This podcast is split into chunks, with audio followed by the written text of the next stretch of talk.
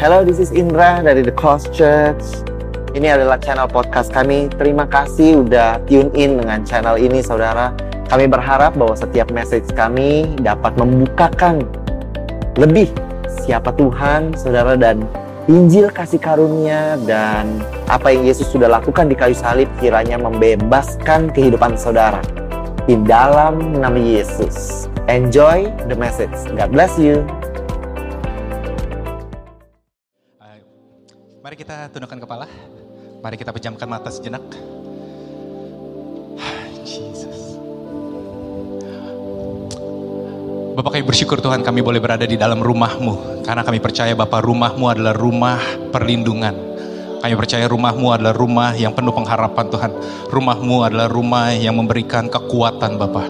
Jadi biarlah hari ini Tuhan kami ketika kami beristirahat di rumahmu, Engkau akan menyegarkan kami Tuhan.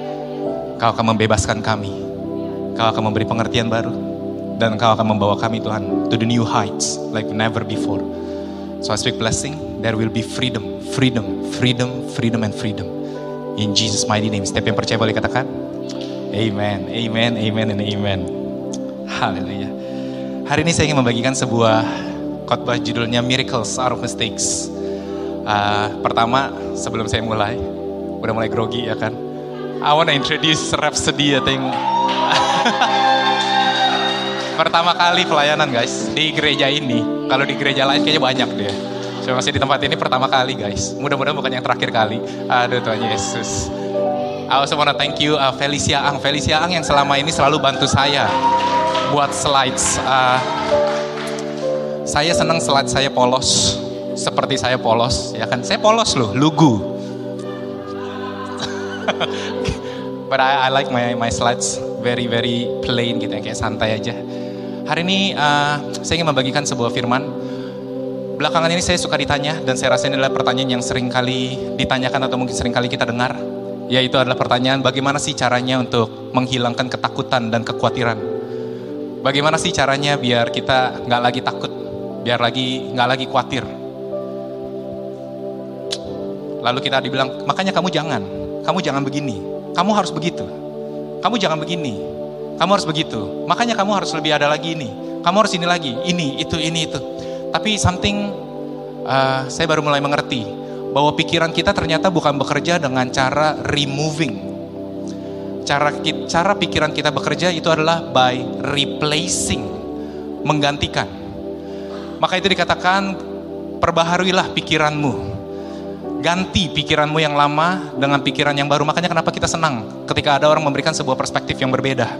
Kita senang ketika kita melihat dari sebuah situasi ada angle-angle yang berbeda, ada pandangan-pandangan yang berbeda karena itulah yang akan membawa kita ke dalam sebuah kehidupan yang baru, sebuah pengertian yang baru.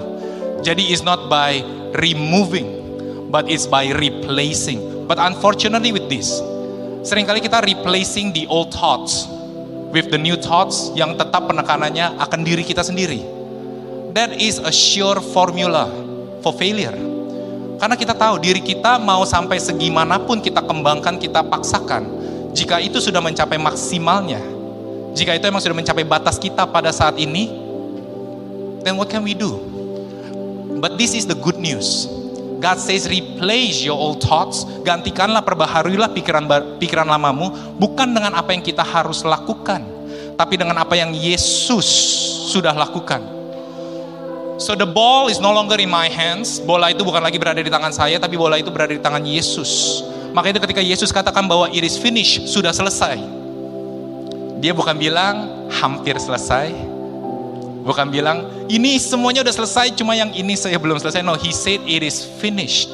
Jadi ketika kita mulai mengerti, kita mulai mendengar, kita, ketika kita mulai percaya apa yang Yesus sudah selesaikan, lucunya, kalau kita benar percaya, lucunya, ketakutan kita mulai sirna. Maka itu firman Tuhan berkata, kasih yang sempurna melenyapkan segala ketakutan. We are not the perfect one, but he is the perfect one. Dan gimana sih caranya biar bisa mendapatkan kasih yang sempurna, pengertian yang benar? Caranya datang ke Ignite Conference guys minggu depan. Dahsyat gak? See? You see how I do it marketing skill, ha? Salesnya, wih. I'm bring it home. Like come on. Minggu depan istri saya salah satu yang akan menjadikan narasumber berbicara Mariska. Yeah. I just wanna let you know she is an amazing woman.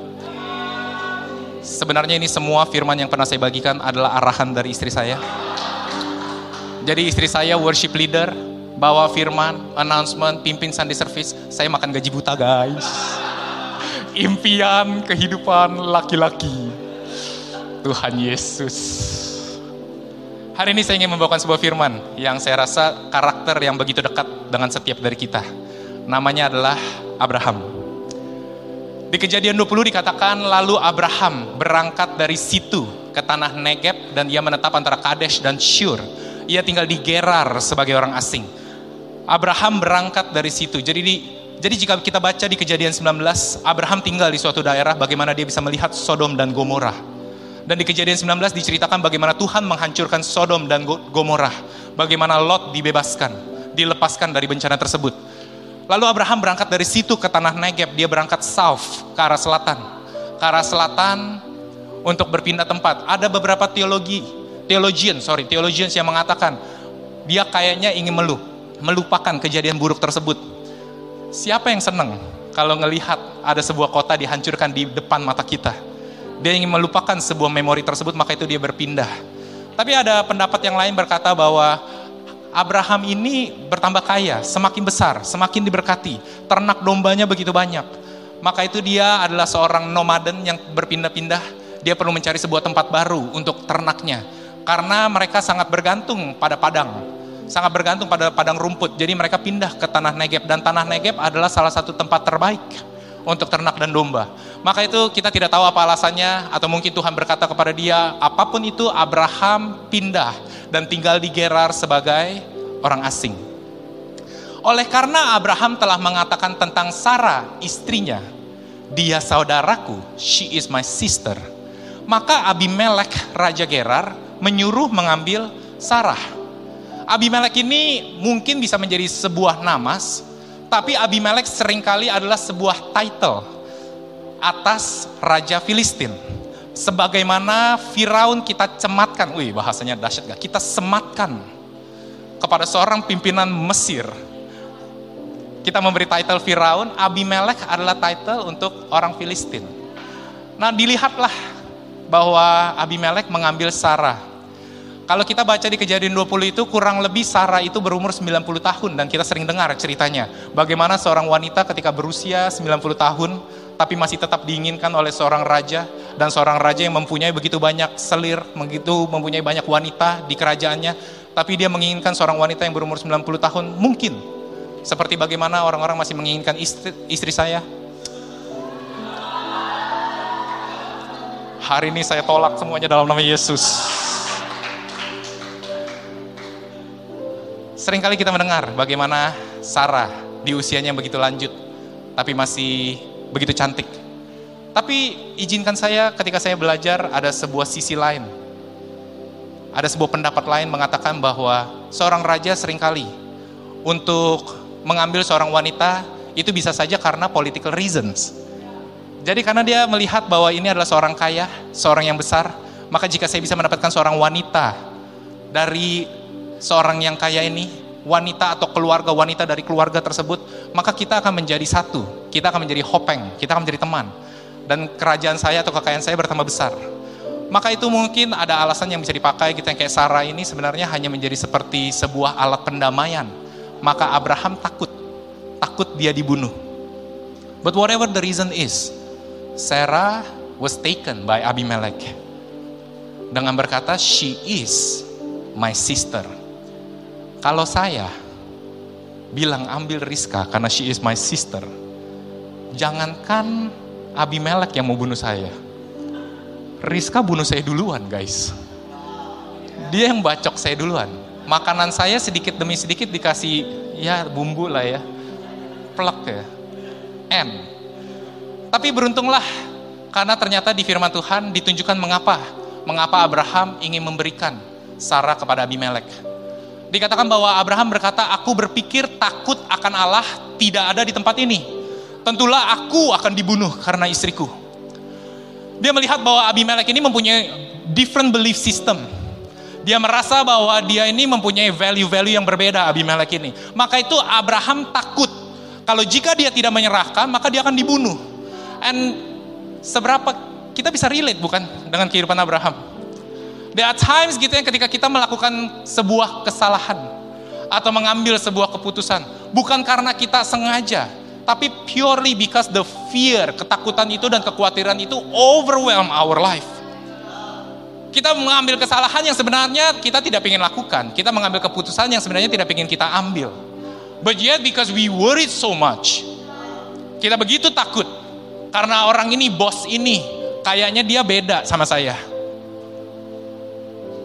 Orang ini kayaknya beda deh pandangannya sama saya. So that's why sometimes terkadang kita mengambil keputusan yang kurang tepat. Terkadang ketika mulai mengambil kesalahan. Alasan yang kedua, Abraham bilang, saya nggak benar-benar, saya nggak sepenuhnya berbohong loh. Dia benar-benar saudaraku. Dia anak ayahku, hanya bukan anak ibuku. Tetapi kemudian dia menjadi istriku. So most likely, ayahnya dari Abraham, yaitu Terah, itu mempunyai istri kedua dan mempunyai seorang anak perempuan yang lalu dinikahkan. Tapi saya mau kasih tahu, sangat beruntung sekali Abraham ini tidak tinggal di bawah hukum Taurat, guys. Karena ketika saya membaca hukum Taurat,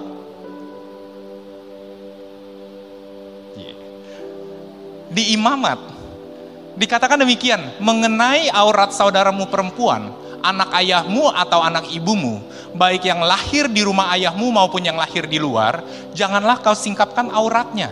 Maksudnya jangan dibuka-buka lah ya bahasa sehari-hari kita ya. Jangan habek-habek gitu ya. Mengenai aurat anak perempuan dari seorang istri ayahmu yang lahir pada ayahmu sendiri, janganlah kau singkapkan auratnya. Karena ia saudaramu perempuan. Lalu dikatakan lagi di Imamat 20, bila seorang laki-laki mengambil saudaranya perempuan, anak ayahnya atau anak ibunya dan mereka bersetubuh, maka itu suatu perbuatan sumbang, fals dan mereka harus dilenyapkan di depan orang-orang sebangsanya. Mereka harus dilenyapkan. Abraham dan Sarah tidak dilenyapkan. Beruntunglah mereka hidup di di zaman bukan hukum Taurat. Tapi inilah kakek nenek moyang akan hukum Taurat, saudara-saudara. Karena kehidupan Abraham merupakan gambaran, a shadow of how living in grace. Hidup di dalam kasih karunia di mana tidak ada hukum Taurat. Ini adalah gambaran atau bayangan bagi kita semua saat ini yang dikatakan kita tidak lagi hidup di bawah hukum Taurat, tapi kita hidup di bawah kasih karunia. Dikatakan orang itu telah menyingkapkan aurat saudaranya perempuan, maka ia harus menanggung kesalahannya sendiri. Dan ulangan berkata, terkutuklah orang yang tidur dengan saudaranya perempuan, anak ayah atau anak ibunya terkutuk. Dan seluruh bangsa itu harus berkata, amin. Jadi dikutuk dan diaminkan oleh seluruh bangsa. Abraham dengan mudahnya dia berkata, saya ini nggak bohong loh. It's just a white lies. Ya kita sering dengar ya. White lies, black lies, gray lies, don't know what lies. Ya kayak, ya kan saya bohongnya ya nggak nggak nggak bohong-bohong banget, nggak belok-belok banget. Tapi kalau Tuhan berfirman, kelar urusan kita. Ini alasan kedua. Makanya Abraham bilang, saya nggak sepenuhnya salah. Dan yang ketiga, lalu dikatakan, ketika Allah menyuruh aku mengembara keluar dari rumah ayahku, this is amazing, mind blowing for me. Tahu nggak kenapa mind blowing buat saya? Karena Abraham sekarang menyalahkan Tuhan secara nggak langsung. Tuhan loh yang suruh saya mengembara this unknown, sebuah tempat yang saya belum pernah pergi, belum pernah saya tuju. Saya nggak tahu nih keadaannya seperti apa. Saya nggak tahu nih budayanya seperti apa. Emangnya salah kalau saya mencoba mencari cara untuk mempertahankan hidup. Emangnya salah kalau misalnya saya melakukan apa yang saya tahu karena saya nggak tahu apa yang akan terjadi. Because you know many times the presence of faith does not mean the absence of doubt. Saya ulang sekali lagi, many times the presence of faith does not mean the absence of doubt. Walaupun kita sering elulukan Abraham sebagai bapak orang beriman, walaupun dia melangkah keluar to the great unknown dengan imannya dengan rasa percaya bahwa Tuhan akan beserta dengan dia, tapi seiring dia melangkah satu demi satu, kekhawatiran itu pun datang melangkah dan menyertai. I don't know about you, but in my life, ada momen-momen ketika saya percaya Tuhan, I know you will heal me. Tapi ketika saya semakin percaya bahwa Tuhan akan menyembuhkan saya, keraguan pun akan semakin menghantui saya. Because the presence of faith does not mean the absence of doubt. But this is the good news, guys. This is the good news. Tuhan bukan hanya cover our mistakes. Tuhan bukan hanya fill the gap, tapi Tuhan mampu bring out miracles out of our mistakes.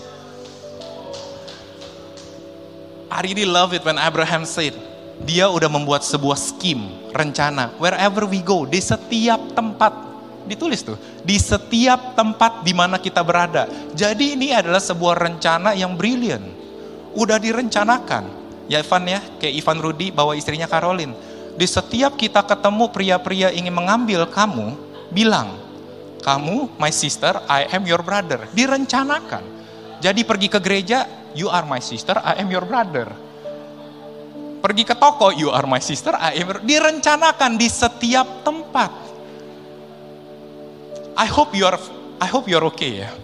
Karena sering kali kita mempunyai image yang begitu bagus tentang Abraham. I hope you are okay kalau saya membawakan sebuah sisi manusiawi dari seorang Abraham. Bahwa ternyata Abraham yang kita sebut sebagai bapak orang beriman. Ternyata di dalam cerita kehidupannya yang Tuhan izinkan untuk ditunjukkan. Ternyata kok semakin kita lihat tidak terlalu jauh berbeda ya pergumulannya dengan kita. Tidak terlalu jauh berbeda ya struggle-nya dengan kita, masih sama-sama manusia. Karena it was never about Abraham's story. It was always about his faithfulness. It was always about his love. It was always about his story.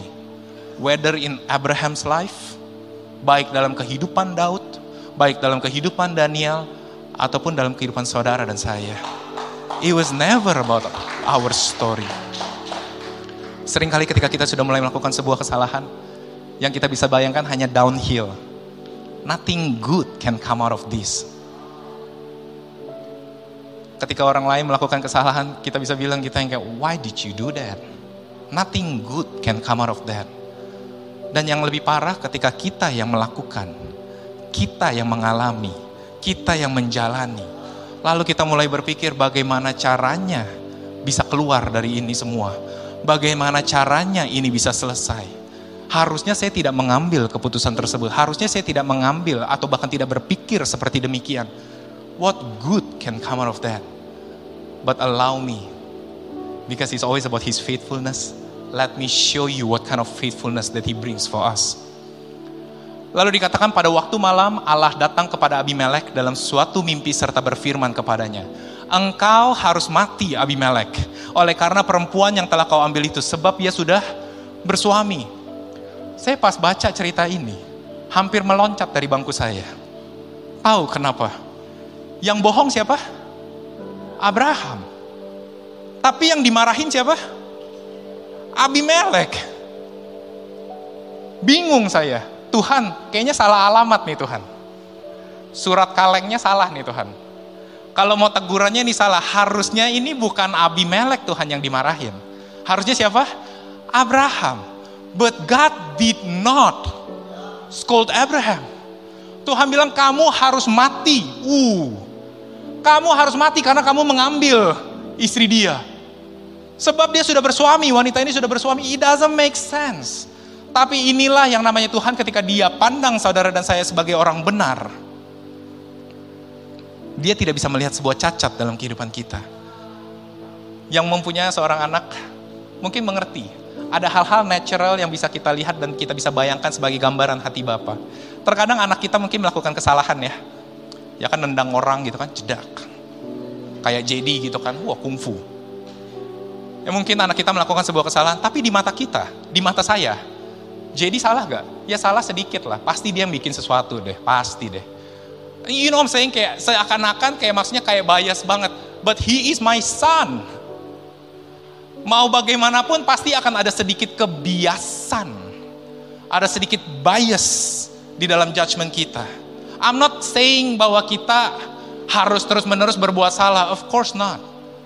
Karena di Roma 6 dikatakan apakah kita terus-menerus bertekun dalam dosa. Tuhan bilang enggak. Tapi there are times in moment of our lives. Kita melakukan sebuah kekilafan. Kita melakukan sebuah kesalahan kita mengambil keputusan-keputusan yang bukan karena bukan karena digerakkan oleh kasih tapi mungkin digerakkan oleh ketakutan dan kekhawatiran and we end up in making mistakes but this is the heart of God God says kamu yang salah Abimelek balikin balikin itu istrinya Lalu dikatakan adapun Abimelek belum menghampiri Sarah. Jadi Abimelek ini kalau dalam bahasa modernnya belum even tidur sama Sarah baru cuma kayak didiemin gitu, dieremin di sebelah sana gitu kayak, oke, okay, I have you now, tapi belum dihampiri. Lalu dia bertanya, Tuhan, apakah engkau mau membunuh bangsa yang tak bersalah? I ini korban loh, I am the victim of their lies. Bukankah orang itu sendiri mengatakan kepadaku, she is my sister, dan perempuan itu sendiri telah mengatakan, he is my brother. Jadi hal ini kulakukan dengan hati yang tulus dan dengan tangan yang suci. Dia bilang, I am I am not the guilty one here. Saya bukan yang bersalah loh. Saya ini korban loh. Saya mana tahu dia ini. Dia itu adalah istri orang lain. Abrahamnya bilang gitu ya, saya percaya aja lah. But God keep on saying, dia bilang. Lalu berfirmanlah Allah kepadanya dalam mimpi. Aku tahu juga bahwa engkau telah melakukan hal itu dengan hati yang tulus. I know Abimelech maka itu aku telah mencegah engkau untuk berbuat dosa terhadap aku. Kok lucu ya? Bukan berbuat dosa terhadap Abraham, tapi berbuat dosa terhadap Tuhan. Yang diambil istrinya adalah istri Abraham. Harusnya kalau Abimelek melakukan kesalahan, Abrahamlah yang disalahkan, disalahi. Karena aku telah melakukan kesalahan kepada Abraham. Tapi Tuhan bilang, no, no. Kesalahanmu itu aku loh. Kamu melakukan kesalahan terhadap aku. You know there are times guys, we as his children, God takes it very personally when somebody is messing with you. Sama seperti anak kita, ketika anak kita diapa-apain oleh orang lain, we take it very personally as if those people are doing harms to me. Maka itu ketika Paulus suatu hari sebelum menjadi nama Paulus namanya masih Saulus. Dia ketika berjalan ke Damsyik, lalu Tuhan tiba-tiba muncul dalam terang. Dia bertanya apa yang telah kau lakukan terhadap aku. Padahal yang Paulus siksa adalah orang-orang Kristen kepercayaan. Orang-orang yang percaya kepada Tuhan because there are things that God takes it personally. Because you are His children. Bahwa engkau adalah anak-anaknya. If people are messing with you, Jangan makanya Tuhan bilang janganlah kau balas karena pembalasan bukan di tanganmu because they are messing with me. When people saying bad things to you, don't don't don't take your weapon and fight because they are messing with me. Maka itu kita berkata peperangan ini adalah selalu milik Tuhan. It was never our battle. Sebab itu aku tidak membiarkan engkau menjamah dia. Kejadian 20 terjadi setelah kejadian 19. Brilliant. Kejadian 19 itu dibacakan setelah kejadian 18. Kejadian 19 menceritakan tentang Sodom dan Gomorrah, menceritakan tentang Lot. Kejadian 18 menceritakan tentang bagaimana Tuhan Allah berjumpa kepada Abraham sekali lagi. Dan dia berkata, tahun depan anakmu lahir. Tahun depan anakmu lahir, itu kejadian 18.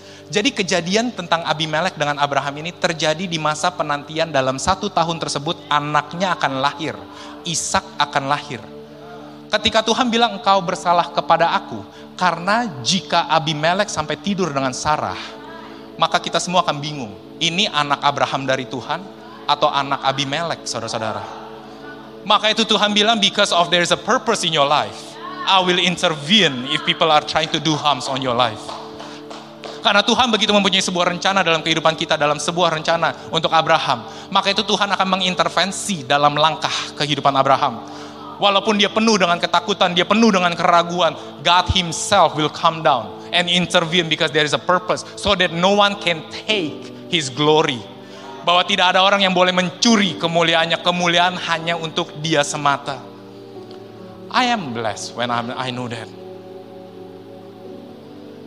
Lalu dikatakan jadi sekarang kembalikanlah istri orang itu. Wow, sebab dia seorang nabi. Abraham seorang nabi kata Tuhan. Bukan pembohong, bukan pendusta. Bukan seorang manusia lemah, bukan dia juga pastor juga manusia. Tapi Tuhan bilang seorang nabi. Abraham melakukan sebuah kesalahan tapi Tuhan pandang dia sebagai nabi. Maka itu saya pernah katakan, walaupun kita selalu jatuh bangun dalam kehidupan kita, kita selalu bergumul dalam kehidupan kita. Kita selalu kayak seakan maju mundur dalam iman kita. Tapi Tuhan pandang saudara dan saya pahlawan iman. Tuhan selalu pandang kita sebagai anak-anaknya yang dikasihi bahwa kita adalah nabi bukan karena perbuatan kita, bukan karena perkataan kita, bukan karena tingkah laku kita, tapi sungguh karena apa yang telah Yesus lakukan di atas kayu salib. Bagaimana ketika Abraham dipandang sebagai orang benar karena imannya dia percaya kepada Tuhan, maka kita pun anak-anak Abraham, keturunan Abraham, kita pun dipandang sebagai orang benar karena apa yang Yesus telah lakukan di atas kayu salib. Bahwa we are accepted in the beloved. Bukan karena apa yang kita bisa bawa kepada Tuhan, tapi karena kasih dia yang dia berikan bagi kita. So that's why it's a gift itu adalah sebuah hadiah dan bukan sebuah upah. Cause give always talk to the undeserved. Bahwa Abraham tidak melakukan apa pun yang benar. Abraham tidak sedang melakukan sebuah perkara yang benar, but yet God give him his grace. Maka itu dikatakan sebuah hadiah, saudara-saudara. Bukan karena Abraham melakukan hal benar, maka Tuhan mereward. I'm not again, I'm not teaching you to do wrong things again. Tapi saya ingin berkata, let's be real once in a while. Ayo kita jujur-jujur aja dalam kehidupan kita. Pasti ada kata-kata yang kita sesali. Ada perbuatan-perbuatan yang kita sesali dalam kehidupan kita. Ada keputusan-keputusan yang kita ambil yang mungkin kita regret. Baik sekarang, secepat ini, ataupun in the future. Sama seperti saya ketika nanti saya pulang nonton rekaman ini, pasti ada saya sesali. Kenapa saya ngomong kayak gitu? Habek-habek, aduh Tuhan Yesus. Apa ini? Pasti ada yang saya sesali. Bukan karena saya sengaja. But it's just human. So isn't it a great news? Ketika dalam kesalahan pun Tuhan masih pandang saya seorang benar. Seorang nabi. Even in your mistakes, ya kan nguap di depan pastor pas lagi khotbah, ya kan? Ini ada lasernya, kamu. Tuhan Yesus. Hancur. Isn't it a great news for all of us? Karena Tuhan bukan hanya mengampuni kesalahan kita, bukan hanya covers the gap, but He can bring miracles out of our mistakes. Ia akan berdoa untuk engkau, maka engkau tetap hidup. Tuhan, siapa yang harusnya mendoakan siapa? Abimelek yang harus doanya Abraham benar Kenapa Abimelek terus yang kesannya kayak orang yang salah banget? Tetapi jika engkau tidak mengembalikan dia, ketahuilah engkau pasti mati. Engkau dan semua orang yang bersama-sama dengan engkau. This story doesn't make sense guys. Lalu dilanjutkan. Kemudian Abimelek mengambil kambing domba dan lembu sapi, hamba laki-laki dan perempuan, lalu memberikan semuanya itu kepada Abraham. Sarah istri Abraham juga dikembalikannya kepada kepadanya Tuhan marahin Abimelek, Tuhan bilang Abraham ini nabi, Tuhan bilang kamu ini bersalah sama saya, kamu minta dia doakan, lalu Abimelek kasih kekayaan buat Abraham. Ini penipu ulung guys, Abraham ini. Abraham yang salah, Abraham yang bohong, Abraham yang ketakutan, Abraham mendapatkan berkat dari kesalahannya. Oh my Jesus. Kalau cerita ini benar Tuhan, ini adalah gambaran saya di dalam kasih karunia. I am blessed. Benar-benar ketika Tuhan bilang, there is no weapon prosper, will prosper against you. There is nothing. Caranya Tuhan sering kali bekerja itu sangat berbeda dengan logika kita. Nah inilah yang makanya saya katakan. Ketika kita memperbaharui pikiran kita, ketika kita memasukkan variabel dan cerita ini di dalam pikiran kita and somehow we believe and became our belief system how cannot your life change? Gimana kehidupan kita tidak berubah? Gimana kehidupan kita, walaupun emang benar ketika kita mengambil keputusan ada ketakutan, tapi ketakutan itu tidak lagi menghantui kita. Kita tidak lagi seperti ilmu cocok logi, mencoba menghubung-hubungkan. Wah ini kejadian, kayaknya nih, kayaknya gara-gara waktu itu Aing ngomong ini nih. Dia kurang senang tapi dia nggak ngomong sama saya, di belakang saya dia create a story ini apa segala. Ini kayaknya kalau dihubung-hubungkan kayaknya cukup make sense. Seperti ini gitu, kayak we try to create cocok logi gitu. Ilmu yang mencocok-cocokkan kalau nggak ada yang ngerti ya Tuhan Yesus. But what if I tell you now? Kalau Tuhan cara berpikirnya berbeda bahwa dia memanggil sebagai engkau anak kesayangan, he means it. He means what he says. Bahwa terlepas dari kesalahanmu, terlepas dari apa yang kau lakukan, aku akan tetap memberkatimu. Sekali lagi, jika kita yang mempunyai seorang anak, bukankah itu yang kita lakukan? Rizka, saya pernah cerita, sering cerita. Kalau lagi tidur, suka pukul, eh Rizka, jadi. Jadi kalau tidur, anak saya umur 3 tahun, waktu itu 3-4 tahun, suka pukul Rizka susu ya kan malam-malam kita kebangun mau susu ya kan susu gitu jadi masih anak saya sampai saat ini guys. Belum dibuang dari rumah. Jadi belum kurusan. Jadi masih dikasih makan masih kita pikirin sekolah. Masih kita pikirin biaya untuk kuliahnya. Kalau kita bapak yang katanya jahat di muka bumi ini aja bisa berbuat baik bagi anak-anaknya. Kenapa ber, kita berpikir Bapak kita yang di surga yang begitu baik, yang begitu berkuasa, yang begitu mengerti apa yang terjadi.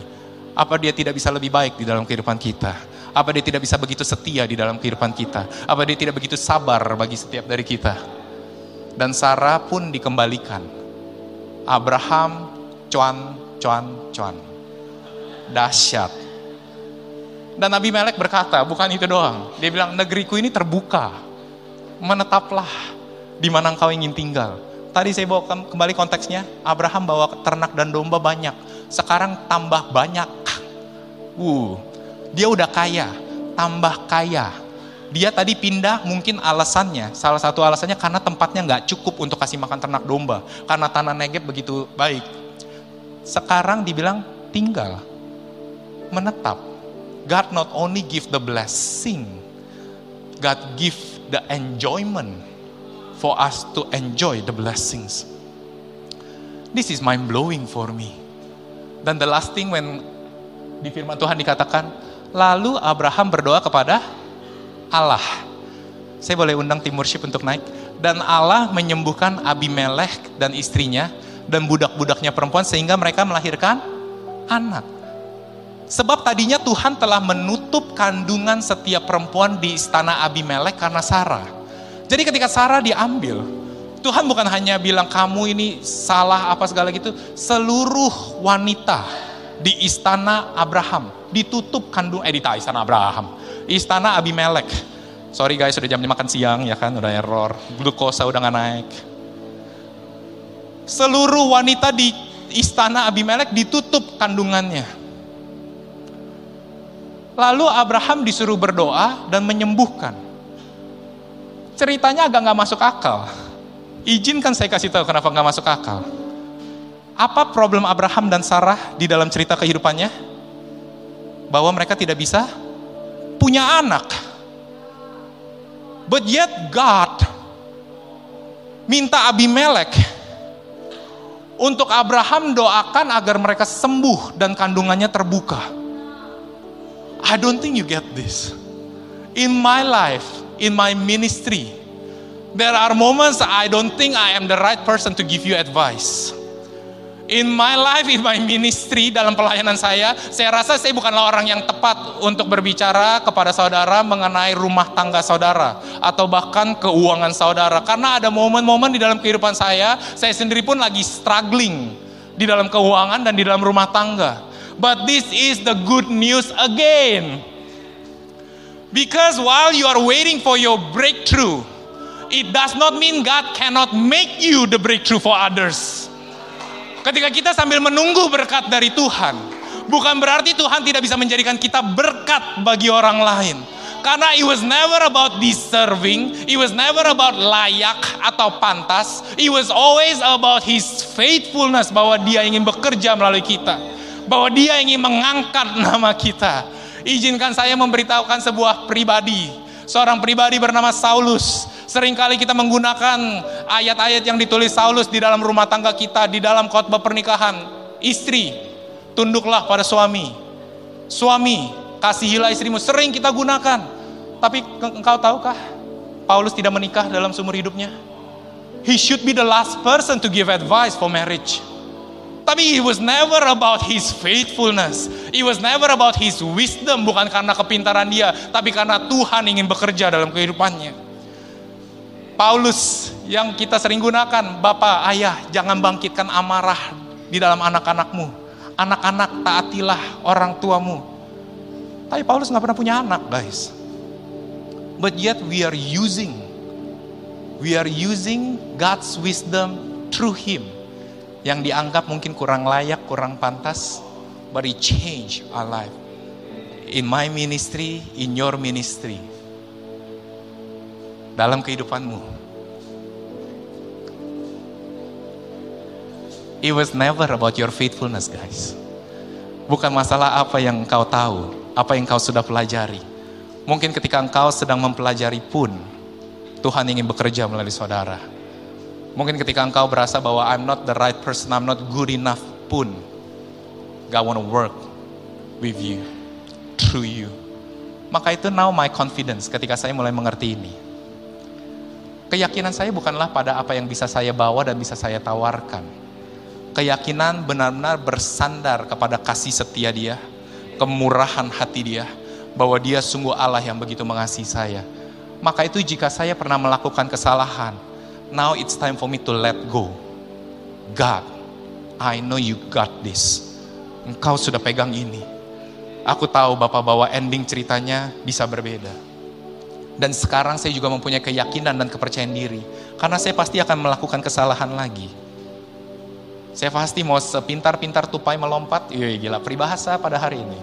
Sepandai-pandai tupai melompat, pasti akan jatuh juga. Sepintar-pintar saya mencoba untuk menghindar dari kesalahan, ada kemungkinan saya akan melakukan kesalahan juga. But what if now I'm telling you? Kalau kau melakukan kesalahan karena emang tidak tahu, karena itu keputusan terbaik yang kau bisa lakukan pada saat itu. What if I tell you, God not only covers the mistake, God not only fills the gap, but God can bring miracles out of your mistakes. Ternyata saudara-saudara pasti kejadian 20, Abraham berbohong kepada Abimelek. Di kejadian 12, Abraham juga pernah berbohong. Abraham berbohongnya kali ini kepada Firaun, raja orang Mesir. Karena Abimelek raja orang Filistin, Firaun adalah raja orang Mesir. Kita tahu kejadian 12 adalah pertama kali Abraham menerima janji Tuhan. Dikatakan umurnya kurang lebih 75 tahun. Kejadian 20 itu adalah satu tahun sebelum semasa penantian dia untuk Ishak. Jadi kalau kita dengan ilmu matematika kita yang begitu canggih, Katanya Abraham berumur 100 tahun. Jadi dia umur kurang lebih 99 tahun. Jadi setelah 20 tahun, setelah 20 tahun, dari kejadian 12 sampai kejadian 20, setelah 20 tahun, Abraham masih melakukan kesalahan yang sama, Jordan. Masih ngelakuin kesalahan yang sama. Pernah nggak sih kita merasa tertuduh dan kita merasa bersalah? Kenapa I keep repeating these mistakes? Kenapa saya jatuh bangun lagi? Kok kayaknya saya bodoh banget, saya pelan banget, saya lemot banget, saya slow banget. Itu mungkin benar.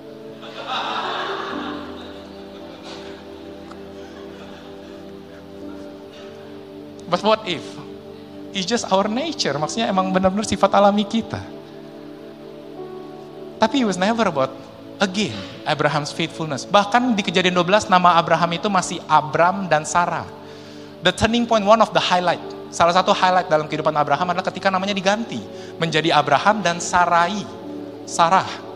Tapi waktu dia bernama Abram Sarah, dia berubah menjadi Abraham Sarah namanya masih masih kelakuannya masih sama. Karena sering kali ketika kita pun telah lahir baru, mungkin masih ada kesalahan-kesalahan lalu yang kita lakukan. But it does not change the fact that God love you still and God love you will. Dia kejadian 12, dia baru saja menerima janjinya. Dia baru menerima janji bahwa dia akan menjadi bangsa yang besar, bahwa dia akan mempunyai keturunan yang banyak. Tapi di kejadian 20, dia sudah di pintu at the doorstep of the promise. Tinggal beberapa bulan lagi dia akan melihat janjinya digenapi.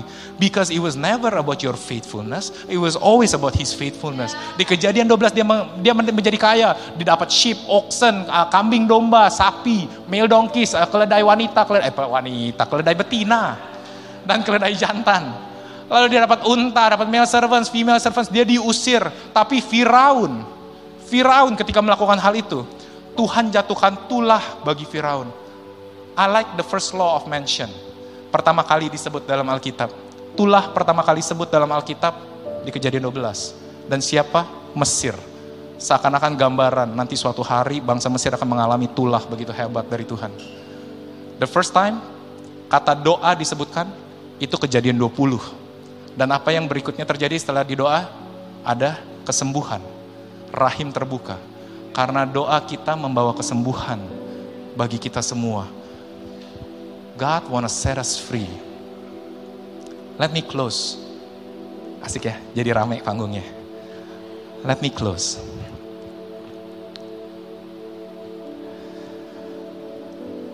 Saya rasa ada momen-momen dalam kehidupan kita yang kita masih terikat dengan mungkin penyesalan akan kesalahan kita masa lalu. Atau mungkin karena begitu bertubi-tubinya kesalahan kita, atau yang kita rasa salah.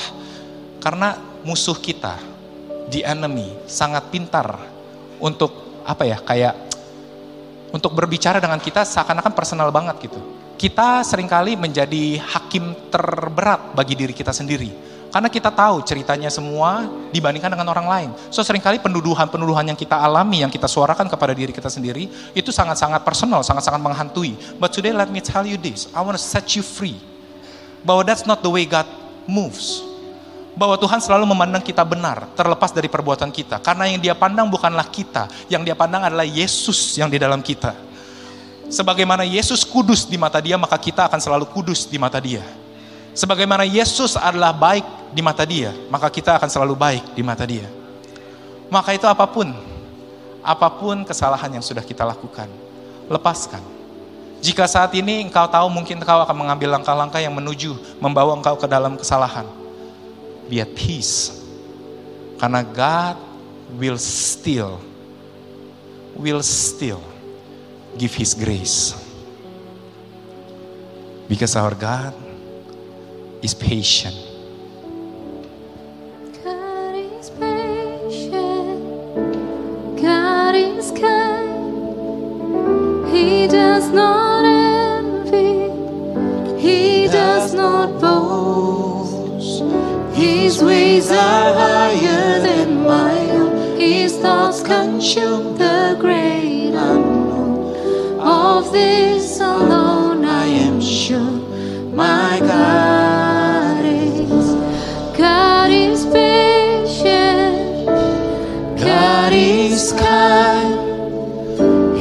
does not envy, He does not boast. His ways are higher than my own. His thoughts consume the great unknown. Of this alone I am sure my God. God is patient, does not envy, He does not boast. His ways are higher than my own. His thoughts consume the great unknown. Of these alone I am sure. My God. Satu deskripsi yang paling menggambarkan Allah, yaitu Allah adalah kasih. Kasih itu makanya yang pertama kali di Korintus katakan kasih adalah panjang sabar. Kasih itu sabar. You fall, I'll pick you up. You fall, I'll pick you up again. Sebagaimana seorang anak belajar berjalan. Jatuh bangun, jatuh bangun, jatuh bangun. Tapi tetap kita angkat. Tetap kita gandeng. Tetap kita gendong. Sebagaimana anak, seorang anak naik turun tangga. Udah bisa tapi masih jatuh lagi. Kita nggak bilang mulai hari ini kamu jangan jalan lagi. Udah kamu terbang aja mulai hari ini. Kita nggak bilang seperti itu. Kita bilang ayo jalan lagi. Because God is patient. Love is patient. Human mungkin tidak sabar, but God is patient. He is patiently waiting.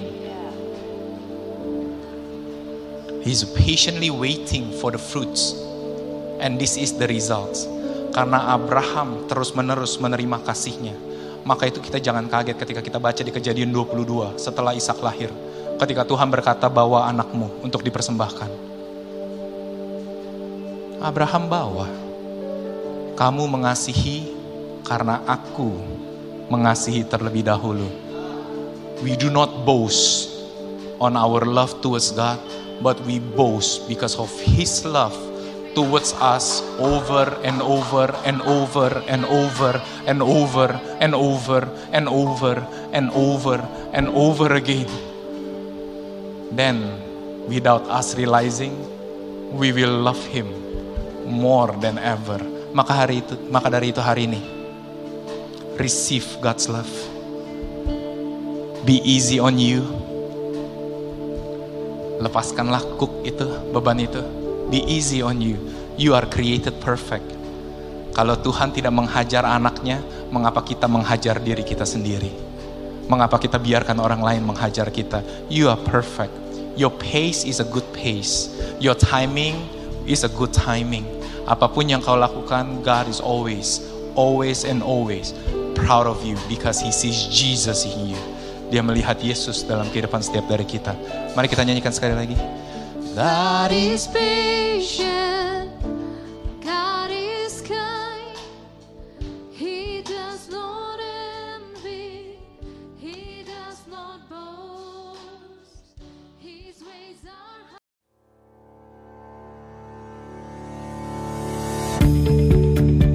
Terima kasih lagi sudah mendengarkan episode ini saudara dari podcast ini. Thank you so much saudara. Saya berharap bahwa Injil kasih karunia dan apa yang Yesus sudah lakukan bisa membebaskan kehidupanmu saudara.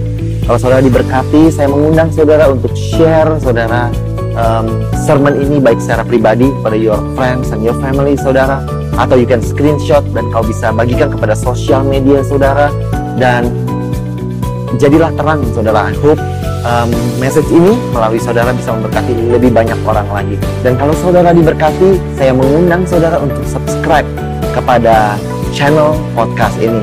Again I want to thank you.